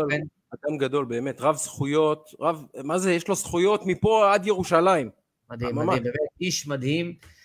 שיודע להסתכל בגובה העיניים לכל אחד, הקים את המפעלות שלו במגדל העמק, הגיע, היה הרב, הצ... הרב הראשי הצעיר ביותר במדינת ישראל בגיל עשרים וארבע, הוא כבר חמישים שנה, ממש מציל חייהם של ילדים, עשרים אלף ילדים עברו תחת ידיו, ילדים שאם לא הוא, וזה מדהים לראות אותם, פשוט אומרים את זה, אתה רואה אנשים מבוגרים, מפקד בית כלא, מפקד יחידת מסתערבים, סגן מנהל בית חולים, אנשים שאומרים, הרב גרוסמן זה, זה השראה עבורי, זה, זה, לולא הרב גרוסמן לא הייתי פה, הרב גרוסמן ניווט את חיי, הציל את חיי, אנשים שהיו, החיים שלהם היו הולכים למקומות אחרים, והגיעו לתפקידים יוצא דופן, וגם זה לא העניין של התפקידים, היה שם בחור לוחם, אמר, לא הסתדרתי בשום מסגרת, נזרקתי מבתי הספר, לא היה לי, ישבתי בכלא, שכרתי בסמים, בגיל צעיר, לא היה לי לאן להגיע, ואז שמעתי וכו', והגעתי לכפר הנוער של הרב גרוסמן במגדל העמק, ואתה רואה אותו יושב עם ספיקות הלוחם, וזה קצין, מפקד ב... ב, ב לא יודע, דובדבן או מגלן או משהו כזה, ואתה רואה בחור שהאיש פשוט שינה את חייו, אז לי יש את הזכות, והמשרד שלי ללוות בעצם את הרב גרוסמן בשנים האחרונות, זה די מדהים, ואתה רואה איך, משפיע, איך, איך אפשר להשפיע על חיים של ילדים, ואיך שמישהו לוקח אחריות, וזה באמת מסירות נפש, אפשר לשנות דברים, ופה לצערנו אנחנו רואים ילד שהוא ילד של אף אחד, שאף אחד לא לוקח, לא שזה קשור לרב גרוסמן, זה קשור רק בהיבט הקוסמי משהו, וזה עצוב מאוד, ו- ואני חושב שתפקידנו, ואנחנו מקפידים לעשות זאת, וצריך להמשיך לעשות את זה, ולשים את הוורה בשיח, ושלא נשכח אותו, אז זה בנושא הזה אלפיים שמונה מאות שלושים ושלוש לילות וימים. עוד משהו שלא מדברים, כאילו זה פשוט הזוי, התחלנו ופתחנו עם הנושא של בן גביר, איתמר בן גביר שהיו השבוע איומים על חייו, ברמת, אני צילמתי לעצמי את הנקודה, שאמרו לו ככה, אני בדרך אליך, שמעתי את ההקלטה עם אקדח וכדורים, הבן אדם כאילו מאוים, לדעתי הוא אחד האנשים הכי מאוימים היום במדינת ישראל, יש הקלטות שלו. לפני שבועיים נחשפה חוליה, השב"כ חשף, לא התקשורת חשפה, השב"כ חשף חוליה, שתכננה לרצוח את האיש. שמנסים מנסים לרצוח את האיש, מנסים לפגוע בו, ויש הקלטות ויש הכל. אתה היית מצפה שזה, המדינה כאילו תבער, כאילו, אין שיח על זה כמעט בכלל, זה כאילו, חלק מהאנשים שמאזינים פה אולי שומעים על זה פעם ראשונה, זה דבר מטורף, אבל זה איתמר בן גביר. ושזה איתמר בן גביר, הוא לא חבר כנסת, הוא לא, שום דבר. הוא איתמר בן גביר, אז דמו מותר. וזה פשוט ככה, ואתה רואה מה בארץ כותבים, ואתה רואה את ההתעלמות המוחלטת של חברי כנסת מהשמאל ושרים, כי זה איתמר בן גביר, אז מותר. איזה צביעות, איזה צביעות, כאילו, מנסים לרצוח פה חבר כנסת, הוא מאוים ברמה שכנראה, לא יודע אם יש מאוימים ממנו. עכשיו, אני לא אומר, גם מכתבים לראש הממשלה, של אותה בחורה שחשודה בזה, וזה נורא והיום, ועשו עשה דברים האלה, מכתב, פה היה חוליית מחבלים, רצו לרצוח אותו, כלום. אף אחד לא מדבר. הארץ גם כותבים באיזה, באיזה נפקמינה, באיזה, שהוא בכלל, לא, אתה יודע, זה לא היה דבר רע, אם היו גם פוגעים בו. כן. טירוף, טירוף, טירוף. כן, זה פשוט כן. מדהים, על מה מדברים ו... ועל מה לא מדברים. אגב, הדבר הכי טוב שקורה לאיתמר בן גביר, עושים בכלל לפיד והחבורה, שאומרים, אתם הולכים לקבל ממשלת... בן גביר, בצלאל ביבי. הוא אומר, הם עכשיו מנסים להפוך את הליכוד לכהנה, ואת הליכוד לבן גביר. מה שהם לא מבינים זה, שהם ממרכזים את בן גביר, ומעצימים את בן גביר, המטומטמים האלה. זה כאילו אין להם בינה. הליכוד לא ייחלש כתוצאה מהדברים האלה, מר לפיד ומר... לא, אבל כן יש שכל במהלך המאוד מאוד ציני הזה, של יאיר לפיד, דיברנו על זה בקטנה, על ממשלת בן גביר, בצלאל ביבי, ביבי ביבי, אתה עוד תשמע את זה המון, כי זה כן עובד על הקהל שלו, וזה כן מפחיד, בוא נעוד רגע בן גביר שר ביטחון פנים, זה כמו שאז בבחירות, אני ישבתי ב-אלפיים תשע עשרה באולפן, וקבעו את זה כבר, אמרו מה זה, בן גביר הולך להיות שר בממשלה, בן גביר הולך להיות זה, כאילו אף אחד לא דיבר על זה, אף אחד לא זה כבר, זה הדבר החשוב, זאת אומרת, שמים את זה על העניין, וזה מדהים, איך עושים דה-הומניזציה לבן אדם, ומצד שני, זועבי וכל האלה, שאיך הוא אמר עליה, לפיד, היא האדם המתאים, היא האנשים המתאימים ביותר לתפקיד, זה היה לפני חודש, בראיון אצל עמית סגל, שמע, מה אני אגיד לך, איזה ניתוק מציאות, ורציתי להגיד לך, אפרופו ניתוק מציאות אחד, ניתוק מציאות שתיים, אומר שר האוצר ליברמן, אין עלייה במחירי הסחירות חוץ מאולי בשלושה רחובות בתל אביב. אני כנראה גר באחד מהרחובות האלה, כי אחרת אין דרך להסביר את זה. מטורף העלייה וכאילו הבן אדם בניתוק. עוד נקודת ניתוק בפרק הניתוקים, התמונה הנהדרת הזאת של בנט באמירויות. הגעתי לפני זמן קצר לאבו דאבי כדי לפגוש את ידידי הנשיא שייח מוחמד בן זאיד, ולהביע תנחומה בפני משפחת המלוכה על פטירתו של השייח חליפה בן זאיד. ואז אה, יש פה תגובה, זה שייח עבדאללה בן זאיד, שר החוץ של איחוד האמירויות. התגובה היא לא של פלוני, התגובה היא של איחוד האמירויות. זה הנציגות שלהם, הנה למי שצופה בנו, הנה התמונה. מה שנקרא, הים אותו ים, הערבים אותם ערבים, מוחמד עבדאללה, כל אותו דבר בשבילו. זה טעות, אתה יודע לפעמים, קודם כל טעויות קורות, בסדר? בוא, טעויות קורות, קרו, עוד יקרו, אבל זה מראה לך, זה מיקרו של המקרו, של מה שדיברתי קודם, על זה שאין לשכה, על זה של זה, ואז הדברים האלה קורים, זה ככה עובד, זה מאוד פשוט. על זה, סליחה שאני מצטט את עצמי, על זה כתבתי אתמול, מי שהולך לישון עם יאיר לפיד, הופך ליאיר לפיד. זה מה שקרה לבנט, הפך ליאיר לפיד מול עינינו. אני רוצה, לפני שאתה הולך, לגנוב שתי דקות על מונס דבור, ברשותך. אוקיי? אני חייב לדבר איתך על הפרשה הזאת, שאותי מרתיחה ברמות עמוקות, וזה גם מסגור מעגל עם מה שאמרנו על קספי בתחילת המשדר הזה. ביומיים שלושה האחרונים, אני ממעט לצפות בערוץ הספורט, בטח בתוכניות אולפן, אני רוצה, אני רוצה לראות משחקים, ואני מעדיף לראות גם, שיסלחו לי באמת, השגי כהנים, שיהיו בריאים כולם, אני מעדיף בלי הקולות האלה ברקע, באמת, שיהיו בריאים כולם, באמת, בלי לפגוע באף אחד. אבל יצא לי לשבת לראות את יונתן כהן, ועוד איזה יהודי ברח לשמו, יושבים ומדברים על אפקט לה פמיליה של אוהדי נבחרת ישראל, על הקריאות, מה שהם מכנים גזעניות, כלפי מונס דבור, ועל כך שהקהל הזה הוא קהל גזעני, ושלה פמיליה מחלחלת לתוך יציאי ישראל, נבחרת ישראל וכו' וכו'. אז אני ברשותך רוצה לתת שני סנט את העמדה שלי בעניין הזה. תראה מר יונתן כהן, א', אותם אנשים שהתגוללו על דודו עוואט ועל עומרי קספי, כשמעזו לפתוח את הפה שלהם, לפתוח את הפה ולהשמיע דעה שהיא לא, אה, אה, רק לא ביבי, ובוא בוא נח, בוא נחזיר את אה, עקורי ברעם וקירית, קירית וכן, ל, ל, ברעם יש, קיאל, אתה מתכוון. כן, בדיוק. אה, זה אותם אנשים שעכשיו אה, מסבירים לנו שהקריאות נגד מונס דבור אה, גזעניות, אוקיי? אה, עכשיו תראה, אה, במקרה יצא שמונס דבור הוא לא הערבי הראשון, וגם לא היחיד, סליחה, בהרכב נבחרת ישראל.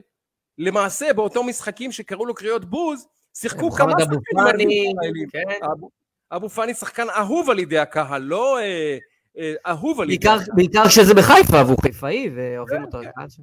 אז ברמה הפרקטית והלוגית הבסיסית ביותר, מר כהן היקר, אם היו קוראים לכל שחקן ערבי שנוגע בכדור, שורקים שריקות בוז וקוראים לו קריאות, נגיד, אבל ספציפית מדובר במונס דבור, ואני אזכיר לך עוד דבר, מר יונתן כהן, בזמן שומר החומות, בזמן שערביי ישראל יוצאים לבצע פה לינצ'ים בחשכניהם היהודים, בזמן שחיילי צה"ל נלחמים על ביטחון ישראל, מונס דבור בלשון כזו או אחרת אומר, אללה יעניש את הכופרים ואת הבוגדים ואת חיילי ישראל, ויעניש אותם על פשעיהם.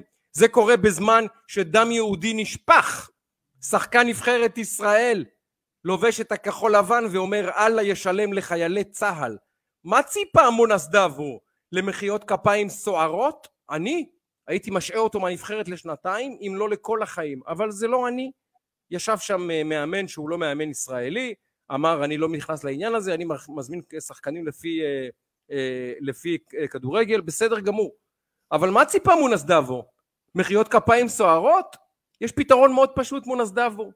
אתה יכול עכשיו לכתוב ציוץ בטוויטר, סליחה שפגעתי, בכל מי שפגעתי, אני חוזר בי מדבריי, אני מתנצל, גאה לייצג את הכחול הלבן, להבא לא יתבטא פוליטית, דקה אחרי זה הכל יישכח, מבטיח לך. אגב, אם, אם תפקיע גול או שניים גם יעזור.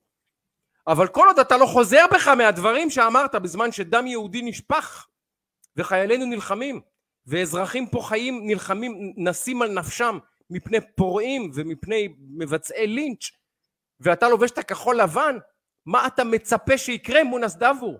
מה אתה ציפית שיקרה? מה ציפית?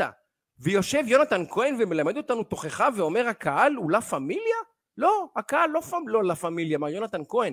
אתה שמאל קיצוני שאיבד את הכבוד ואיבד את הצפון ואיבד את האתיקה כעיתונאי.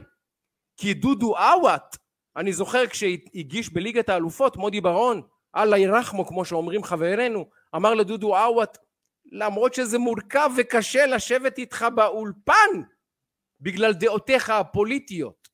אז גם בעיתונות השמאל, גם, סליחה, גם בעיתונות הספורט, הבלפוריזם שולט כאילו אין מחר, וחברים, אתם מדברים על צביעות, כל הפוסט, כל הפוד הזה היה עם ראיות לצביעות שהיא בלתי נתפסת, ראיות להתקרנפות, לדו-פרצופיות, לחוסר אינטגריטי ברמה הכי בסיסית, אפילו בעיתונות הספורט נדב, אנה אנו באים, אפילו בעיתונות הספורט, הצביעות החסדת הזאת, אי אפשר לשאת את זה, אי אפשר. אני אגיד, אז אני אגיד לך ככה, אחד, אה, בעיניי מונס דבור הוא חלוץ מהטובים שהיו פה בשנים האחרונות, באמת, הוא חלוץ אה, underestimated לדעתי, משחק ב...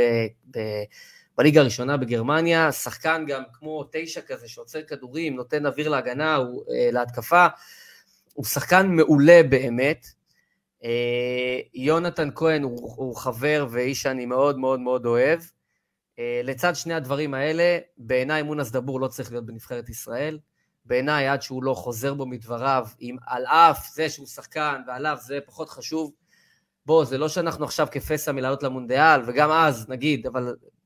כל שכן, אדם שמתנהל בדרך הזאת ואומר את הדברים האלה, ולא מתנצל, לא מבאר את דבריו, והיה לו אין ספור הזדמנויות. בזמן מלחמה זה קורה, זה עוד יותר מלחמה, בעיניי זה אדם שזה, ועוד יותר מהכל, למה, לבקר את הקהל על זה שהוא שורק לו בוז, וואלה, א', קהל שילם כרטיס, בא לראות משחק, מותר לעשות מה שהוא רוצה, כל עוד זה בגבול החוק. נדב, וגם הקיצה. אני לא יעודד מישהו שירק לו בפנים, בסדר? אבל לשרוק בוז. נדב, וגם בגלל שאתה יודע, אני יודע כמה אתה רגיש לנושא של הפמיליה וביתר, והניסיון לצבוע את כל קהל של ביתר כקהל גזעני וקהל אלים.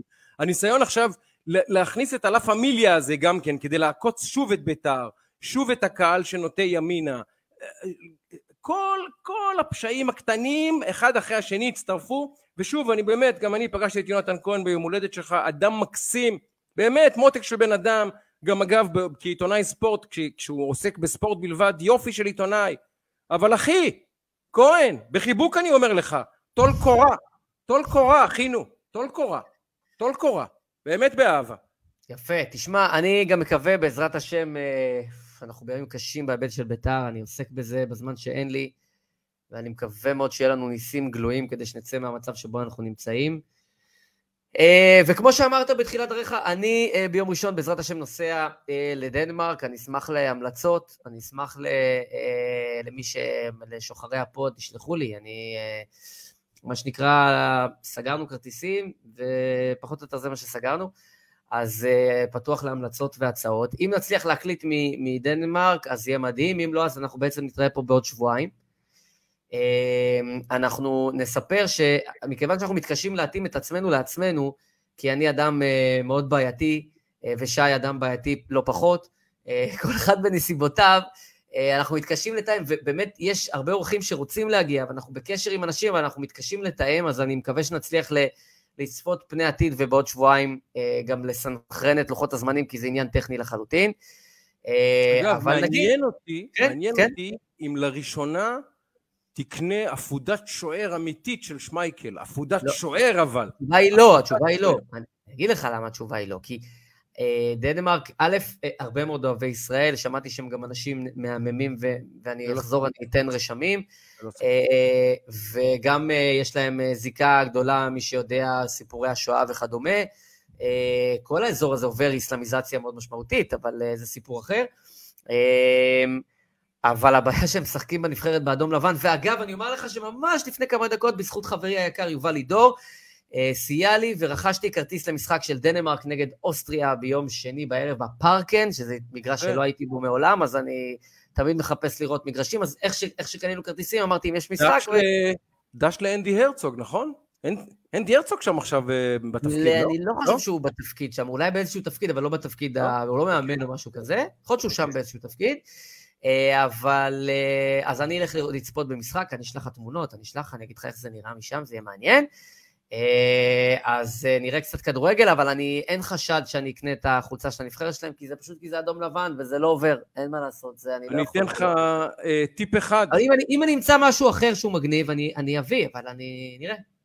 אני אתן לך טיפ אחד. אף מילה טובה על נורווגיה או נורווגים. אף מילה טובה. הם שונאים, השנאה בין שתי המדינות האלה, זה שני שבטים ויקינגים הרי מן הסתם, השנאה ביניהם היא היסטורית, אנחנו, אתה יודע, אתה יודע, בשבילנו, בשבילנו כולם סקנדינבים, שוודיה היא המעצמה הסקנדינבית הגדולה, אבל דנמרק היא בעצם האומה הוויקינגית, המורשת של האומה הוויקינגית בעצם היא דנית, הם טוענים שהנורווגים מנסים לגנוב להם את המוג'ו, לגנוב להם את ההיסטוריה, יש שם שנאה עזה, אף מילה טובה על נורווגיה, אף מילה טובה. Noted.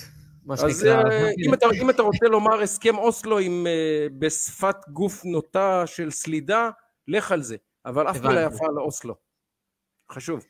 רשמתי לפניי, אז שייקה, אז אנחנו נתראה פה שבוע הבא או בעוד שבועיים, געגוע עמוק היה, זאת אומרת נפגשנו בין לבין, בנסיבות פחות זה, אבל לפוד בפני עצמו, נגיד תודה גדולה, קודם כל לרני אשל שמפיק אותנו ועורך אותנו, ואני מקווה שיספיק לעלות את הפרק במלוא, מלבד היוטיוב והפייסבוק שאנחנו כבר בלייב, לפלטפורמות הנוספות לפני שבת, אבל אם לא זה יהיה בצאת השבת, זה בוודאי יהיה אקטואלי במידה דומה, נגיד תודה גדולה לכן ולכם שמאזינות ושמאזינים ושעוקבים, זה באמת קהילה מדהימה, גדולה, מתעצמת, אני קשה לי, באמת הייתי, אמרך הייתי בפגישה אתמול באיזשהו פירמה, ועלתה איזו תמונה שהייתי שם, ושי, שהוא מסתבר, הוא מאזין לפוד וכולי ועוקב, ראה את התמונה, שלח לי ישר במסנג'ר, אתה חייב לבוא להגיד שלום, ובאתי וישבנו, ויש לו גם חולצה גדולה של ארסנל במשרד, הוא עוקב אחרי הפוד, אז רבים וטובים, אני כל הזמן מקבל פידבקים, זה דבר מרגש ומדהים,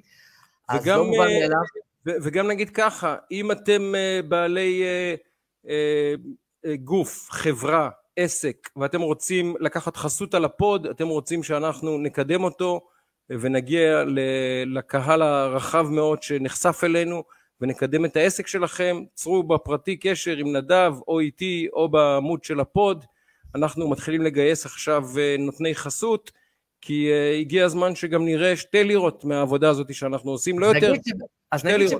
אז נגיד שבאמת קיבלנו לא מעט פניות של כאילו ספונסרים וחסויות ב... ב-שישים ושבע הפרקים החולפים, ואנחנו די, זאת אומרת, השארנו את הדברים כך, מכל הסיבות שבעולם, אבל אנחנו אמרנו, שי אמרת, אנחנו פתוחים, אנחנו כל פעם, יש אבולוציה, אז פתוחים גם לדברים האלה, אז נאמר, תודה רבה לכן ולכם, שייקה, תודה רבה לך, כפרה עליך, חיבוק מאוד מאוד גדול, גם לרן ולכולם. שבת שולם, רגע, אתה במוצ"ש כבר טס? ראשון בבוקר. אה, ראשון בבוקר, יפה מאוד.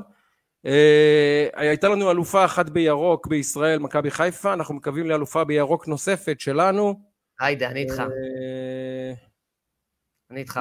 נקווה שכשתחזור כבר לחגיגות האליפות שלנו. מעניין אם אני, כשאני אחזור עוד הממשלה תהיה, זה סימן שאלה, לא בטוח. חייב לספר לך סיפור קטן, ממש בקטנה. תן לי זה, תן לי זה. יש לי חבר יואב ריבק, הוא עכשיו ראש מערכת, סליחה, הוא עורך שבעה ימים, הוא היה ראש מערכת חדשות בידיעות, הוא עכשיו עורך שבעה ימים, עבד איתי הרבה שנים, בחור מקסים, יש לו מחלת נפש קטנה, קוראים לה הפועל חולון, הפועל חולון, באמת, הוא באמת שרוף שרוף מהמטורפים, שבגביע ווינר בגליל נוסע, באמת מטורף, מטורף הפועל חולון, ולפני מספר חודשים, הוא תכנן נסיעה לברצלונה, ושור ענף הוא טס לברצלונה, ואתמול הוא היה בברצלונה, כשהקבוצה באליפות, וכל הערב דמעות בעיניים, דמעות בעיניים, היסטוריה, מאתיים, אתה יודע, זה באמת, חשבתי על יואב, ואז יואב, לא יודע אם אתה מאזין לנו, אבל יואבי מכל הלב, ליבי איתך, אני יודע כמה זה כואב.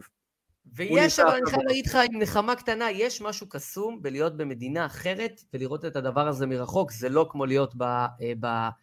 במגרש ולחוות את זה, אבל יש גם משהו קסום בדבר הזה, שאתה כל כך רחוק ורואה את זה, זה נותן עוד איזה... אחי, תלך במשחק האליפות של ביתר, אתה בדנמרק, די, זה קשה. אני מסכים, אני מסכים, זה לא המועדף, אני ראיתי כמה משחקים של ביתר מאוד מאוד גדולים מרחוק, יש בזה איזה משהו עדיין, כאילו שהוא טיפה אחר, אבל יאללה, מפרגן לחולוניה, לכל העודי חולון, סחטן עליכם, מגיע, אנחנו מפרגנים פה בכיף, בטח לכאלה שזה פעם באף פעם בוודאי. פרגן, פרגן. יפה, שייקה, אני רץ לסוף את עברי. יאללה. אז אנחנו אומרים תודה רבה לכן ולכם, שתהיה שבת שקטה, שתהיה שבת שלום, תהנו, כל אחד בענייניו, מקווים שהעברנו לכם את הבישולים, ואם לא, אז צאת השבת וכן הלאה. תעשו כמו יאיר לפיד, אל תעבדו קשה מדי. קחו את זה באיזי, באיזי, באיזי. לגמרי. שבת שולם. יפה, אז אנחנו היינו שיחת רקע, פרק מספר שישים ושמונה, תודה רבה לכולכם, וסלאם.